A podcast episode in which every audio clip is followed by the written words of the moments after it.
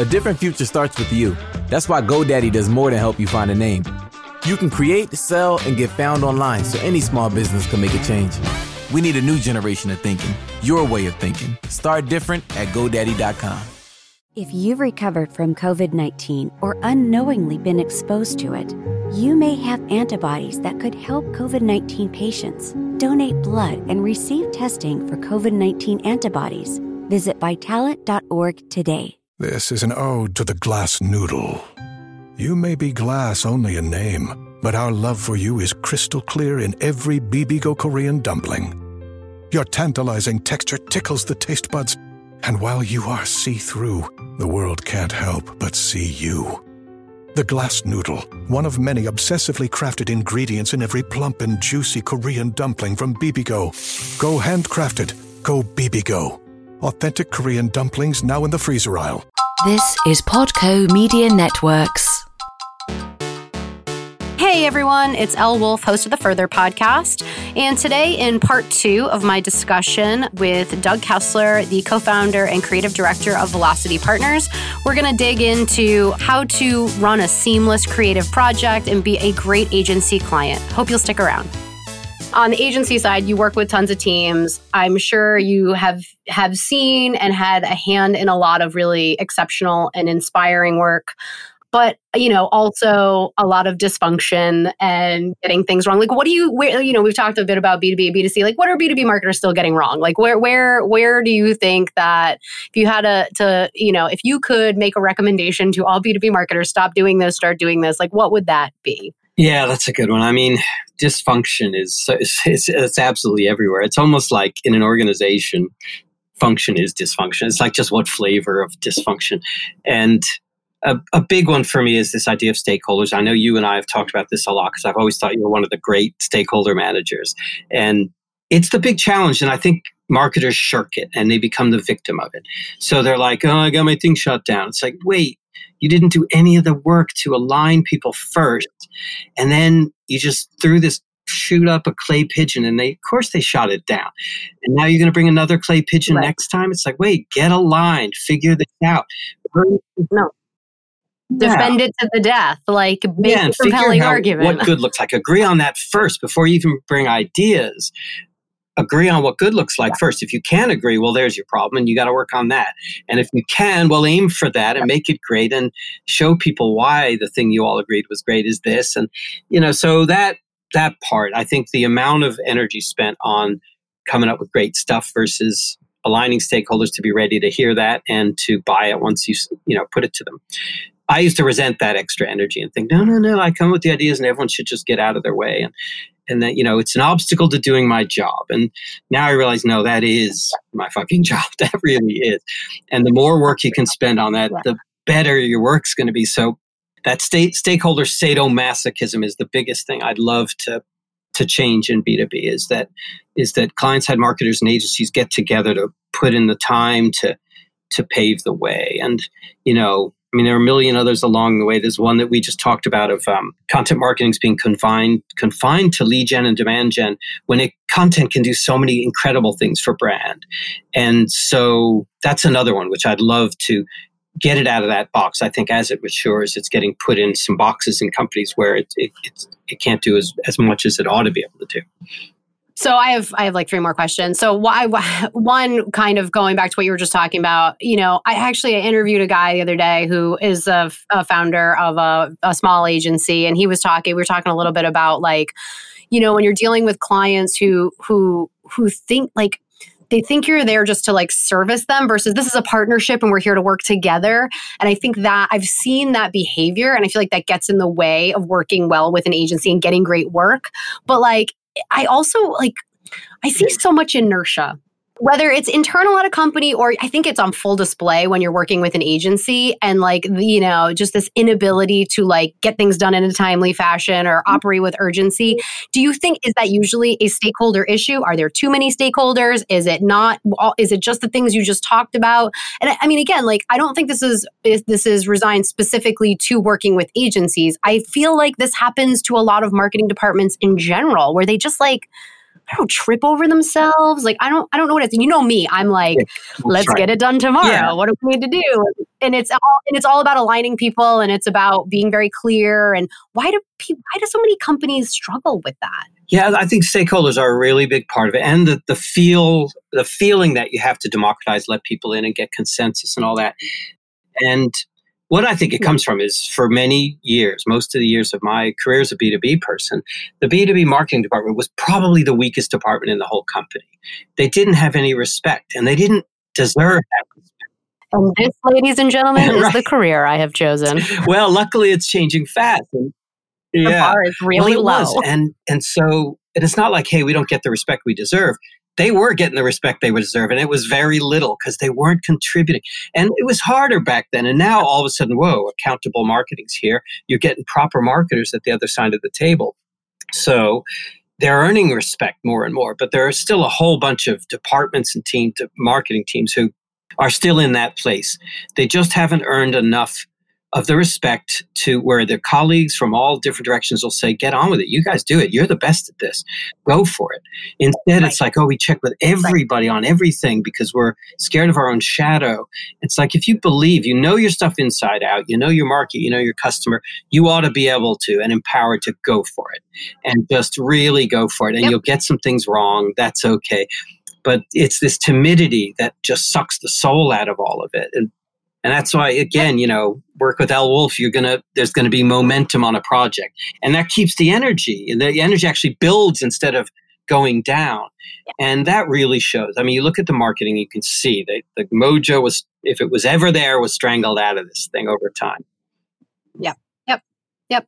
I think that has a lot to do with, I mean, it's p- part of what you said, which is, you know, you start to be a master of your craft and you earn a lot of credibility and trust. And therefore you, you get out of the habit of having to build consensus and doing these things because you, you kind of have the autonomy.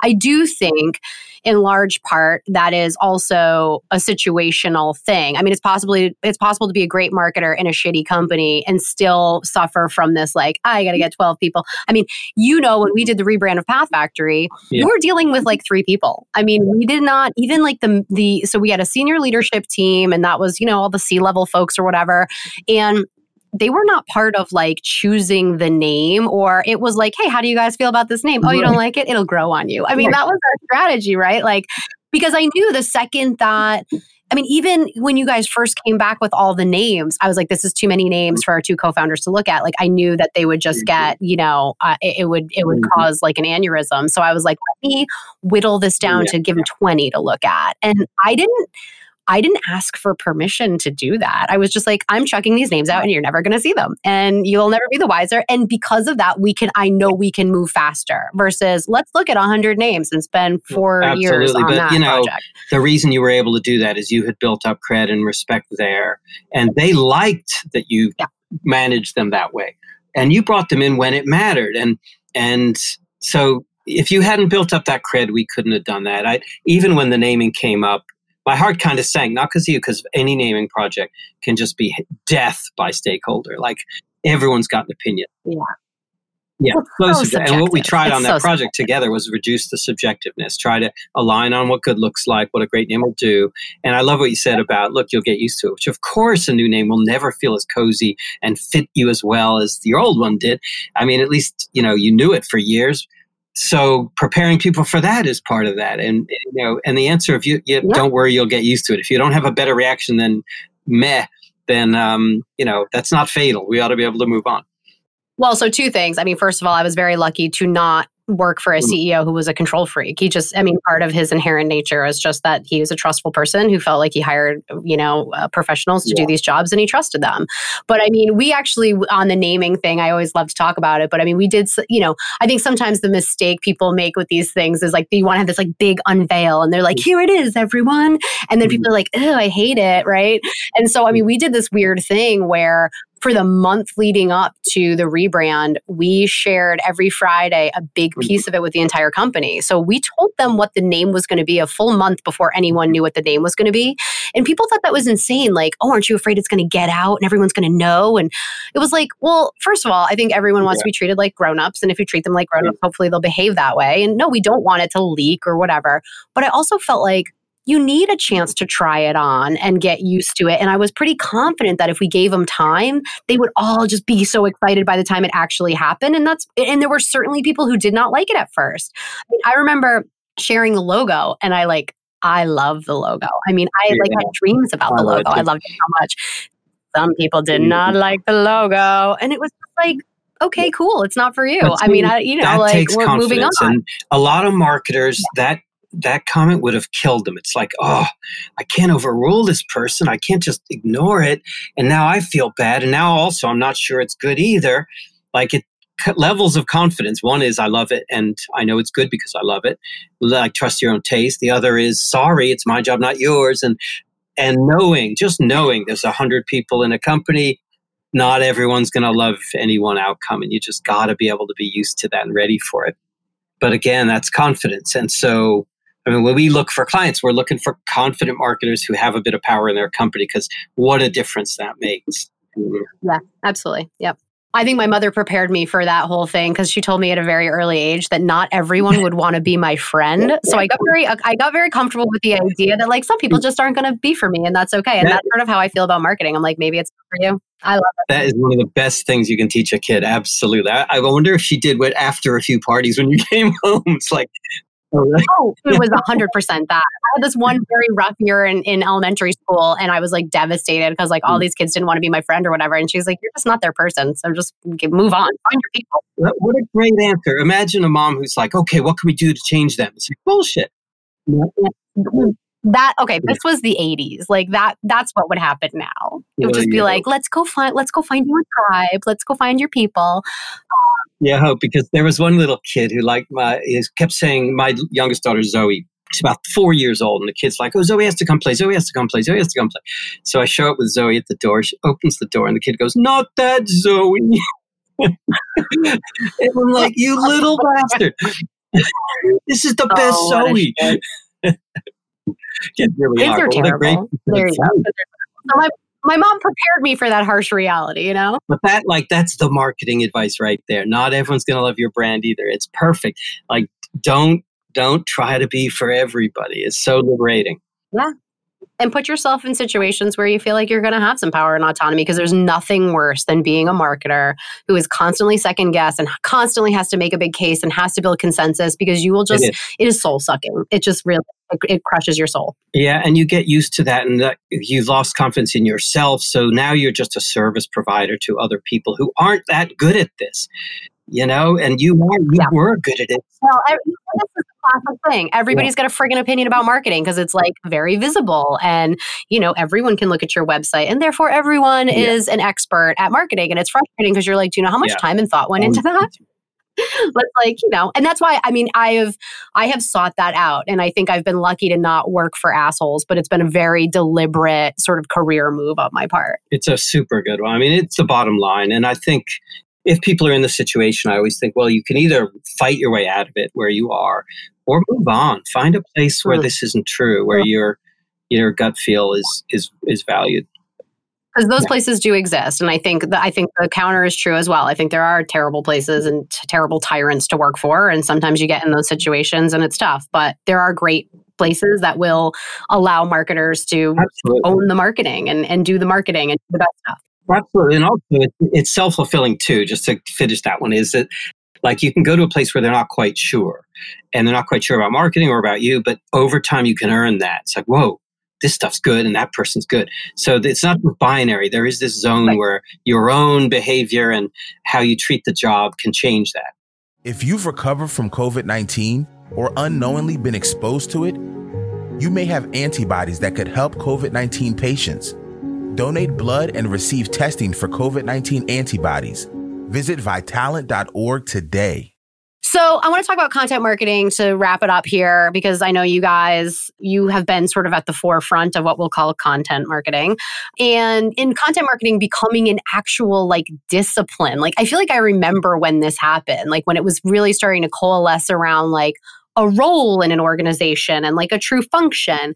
I mean, when you think back on sort of this this evolutionary path that content's been on, like it isn't particularly in B2B, like what do you think? Like what are the high points? What are the memorable moments? And what do you think like content you talked a little bit about it, you know, having this broader function, but like what do you think content marketing is now mm-hmm. and will will be? That's like yeah, a big it's a great one. Question. I mean, it was a super fun ride, super exciting. When a whole market is on the steep part of the learning curve together is a great thing. And it doesn't happen in a yeah. career that many times.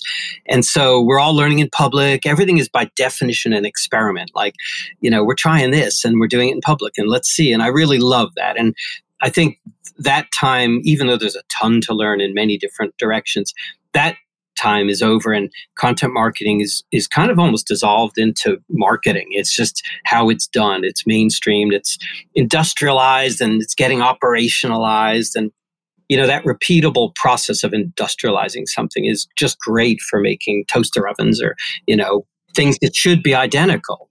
But when it's not like when these things should not be identical it's not great for that. And so for me, it can kill that joy that, that was there at the early days, playing in the sandbox and figuring out what this means. How do we move this audience with these ideas, you know?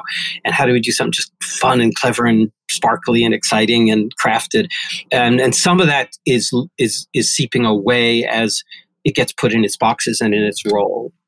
Yep. As we try to yeah. stamp it out with a cookie cutter and make it a process oriented thing all the time. Yeah. Right. Which I totally get. Like you do really want to have a grooved process, but you should or process, sorry, America. I've been here too long. Right. I'm, I'm, almost Canadian. So, so, you know, I get that, but they're just we need to find a way to make space for that spirit that was that that that that energized the early days. And so that for me is, you know, where we've been and where we're going. And now there's the challenge of what's exciting. What I'd like to see Uh, you know, I would love the future to be a much more documentary approach, you know, a documentary either as the format or the mindset of let's go find out and let's not know exactly what we're going to say coming out of the gate. Like, let's not make, we can make our message house and put everything in it and it'll fit nicely. That's great, fine. But you don't have to hit everyone on the head with it every time. Sometimes it's like, let's go to the market, mm-hmm. talk to smart people, make a documentary, whether it's literally a video or not, and see what happens. What do we collect? Be open to the world that you're working in and selling to, and be able to respond to what you find. And I would really love that. And I think it calls for more confidence, not less. You know, it's hard enough for B2B marketers to say, that's where we're going, let's go and get everyone on board. When it's we're going in that vague direction and we're not sure what we're going to find, that's really hard. And but I, I really like that. So a documentary approach or mindset I would love to see more of, which is again, I suppose what I'm asking for is a confident marketing department that's all very interesting. I do think, I mean, like, there's a pioneering spirit there, right? That you're after of just like, go forth, marketers, yeah. and not, don't be so concerned with the end result. And I think that is frightening for some people for sure. I sort of, I sort of hmm. love that. And it's funny because I, I am this person who I do crave order and process and sort of like the knowledge of what is to come and how it will work and how it all fits together. But I think, you know, I've worked in a lot of early stage startups and growth stage companies, and I've gotten much more comfortable with yeah. the chaos and the like yeah. lack of knowing. And I like, it's it's it's somewhere it's like living in the middle somewhere where you're like you know you're thoughtful about it and you know you're you're you've got all the right inputs but you're also willing to sort of let things like evolve and and um, show themselves yeah. over time and I right. I sort of love that I think that's and it's not yeah. like it's all or nothing as a marketer you could just make a track for that you can say look this is our experimental budget or our documentary budget or our side budget and let's all agree going into it, we don't know where it's going to lead us. And let's all be cool about that. Yep. And everything else will pin down yep. and we'll nail down and we'll deliver on time and under budget. But here's a track where we won't. I just think that would be great because yep. if, again, it's about stakeholder alignment, it's like, let's all agree that that's what's happening here so we don't get beat beat up with the metrics from the, the predictable stuff. Yeah, don't let it drag you down. Well, it's like a lot of product groups now have like Yeah. moonshots, you know, whatever. And it's like it's moonshots for marketing. Like, and I actually think this move, this this movement toward more focus on brand and investing in sort of brand types of things is, is kind of fostering a little bit of that where you're seeing a lot of like and i always talk about drift because i think Mm. drift has done this pretty well where you can it's, it's clear that in their strategy they've got this like thing over here and it's like it's not necessarily about manufacturing demand and closing deals and doing all that stuff. It's about like our brand and our point of view and how we take that to market. And so you see them doing some big things. I know you've mentioned Wistia before. I think Wistia is doing some really interesting things with this, like these, you know, serial sort of programs that I think are really well produced and really fun and interesting. And, you know, it's for creativity's sake and it's for making something that their buyer will love and it may not make them buy something from them but it will certainly create an affinity for that brand and that's That's right. And you know the thing is, it's not either or. So when I a lot of these have died in in our life as an agency because they're measured against something that people think of as hardworking, and you think, you know what, it's not either or. These will work beautifully together. Get that thing out there, which is about your values and your beliefs and what you love about this world, and it'll work beautifully with the other supposedly hardworking stuff. I say supposedly because I actually think the hardest working thing you can do is do some content where the only job it has is celebrate what you believe or your values or you know it doesn't have to do anything other than that and that's a wonderful brief that frees up so many cool ideas but it's terrifying to people. It's terrifying. And I mean, you know, again, like having gone through the process of rebranding a company, I still remember when we talked about it the first time, you Mm. said, these were your exact words, we never Yeah. recommend this to anyone. But have you thought about changing your name? And I was like, that's a good way to lead in. And of course, we had all thought about it, but it was terrifying. And it's like, that's not a project any marketer wants to bite off. And I had to, you know, I remember having to defend it to like our board of directors. And I'm I'm defending this thing like five minutes before it's about to happen. So I was like, you realize Right. what's happening, right? But anyway, I'm defending it. And it was like, it was exactly that. It was like everybody wanted to draw a straight line to like, well, if we do Yeah. this, what then? And I'm like, I don't know, but I Mm. feel in my heart of hearts that things will be better. I feel like it will be a brand that people want to do business with and will like and you know all of these things and and it was really hard to set up some metric we were going to measure it and live by. It was just like we all have to basically believe that doing this will create some kind of rising tide in terms of the cool factor of the brand and the affinity that we have. And like, you know, we already had great advocacy and, and customers who loved us and all of that. It's like, I want to give them something bigger and brighter to attach themselves to. And I felt very comfortable with the chaotic, you know, nature of that. And some people just surely did not feel that comfortable. right but you know what your comfort with it and confidence is part of the product here it's like if you didn't have it going in there they could never have it whereas with you having it it's like all Right. right yeah you know what partly it's like i want to be the kind of person that can do something for my gut and belief too but also she does and we like her and we trust her and she feels this way and like part of this is like we can't keep. Elle wolves in our company if we don't let them follow themselves. So you know the fact that you will attach yourself to something is a big thing. And that's another one i would really urge for people is like go ahead and own it. Go ahead and look someone in the eye and, and talk like that Well, my question to myself is always like, what's the worst thing that could happen? Like, I was pretty sure we weren't going to sink the company. Like, it wasn't going to be that kind of thing. Maybe it was a big distraction. Maybe we wouldn't execute as flawlessly. Maybe some people wouldn't like it. That's the worst thing that could happen. Big deal. And to this day, it is the best, most fun, most interesting project I ever got to work on. And I'm so glad I got that opportunity. And I look back on it and I'm like, oh, thank God we did that. Because imagine if that company was still called Lookbook HQ. yeah it's better it's better and even recommending i was like you were to your board i was to you which is look i can't i just think this is the time to think about this and it never hurts to explore it kind of thing and you got to it That's what we did. We didn't agree to do it. We agreed to explore it. And I knew once we did that, we would find a better home for the brand and no one would be able to, to, to you know, back off that. And that's exactly And it's funny how it works now because it just feels so much like the company and the old one just doesn't. And so that transfer was quick and complete, you know. Yep. And I remember saying, mm. that's a brand I want to work for. Mm. I want to work at that company. That Yeah. sounds like a cool company. We, we did it. We did it. All right. So um, I want to thank you very much for being with me today. This is very, this has been a really fun conversation. We mm. have a good natural rapport. So it's been Mm. just lovely chit chat that we recorded.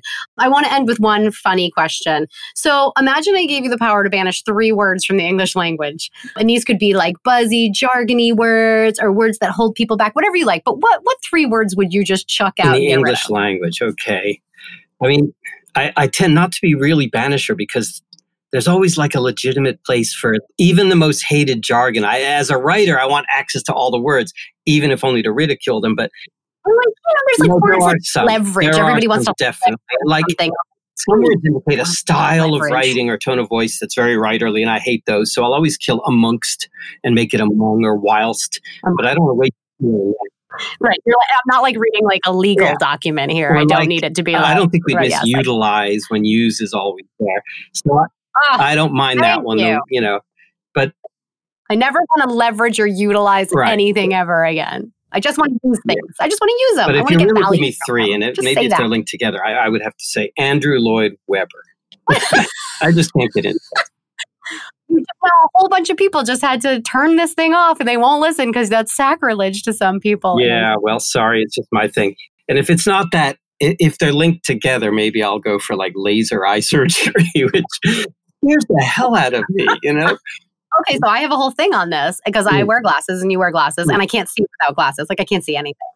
And I like deep down, I'm like, oh God, it must be so nice to wake up in the morning and just see stuff. And you know, not and I play tennis, so I Mm. gotta put contacts in. It's a big pain in the ass. Anyway. But my thing with laser eye surgery is like, let's wait another like 50 years to make sure Yeah, their eyeballs don't fall out or something, or like they grow Yeah, a third eye. Like who knows? It hasn't existed long enough for me to feel comfortable getting my totally. eyeballs. And if you do, if something goes wrong, no one's going to have sympathy for someone who opted for something called laser eye and surgery. I mean, you know, the hint was all there for you. Like, I ain't going to do that.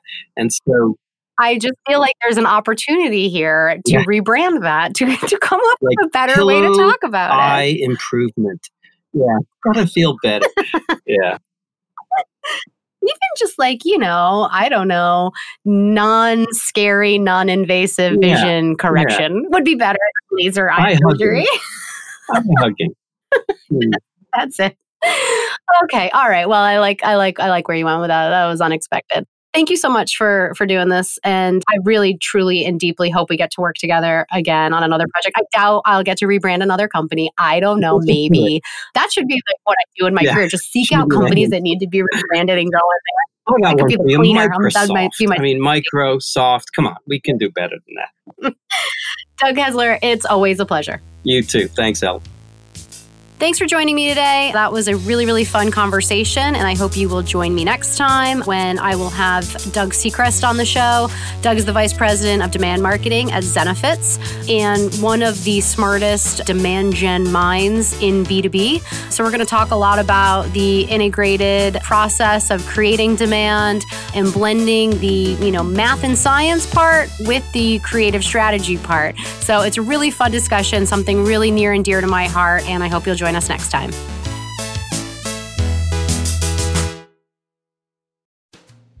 You've never tried to eyeball six feet as often as you do now. You wear a mask, you wash your hands, and you've stayed within the walls of your apartment for more hours than you care to add up. But unless you live in a smoke free building, you're not exactly home free. Secondhand smoke drifting through the cracks in walls or sink drains carries toxic chemicals that can damage your lungs. And right now, lung health is key. Go to tobaccofreeca.com to learn how to stay safe.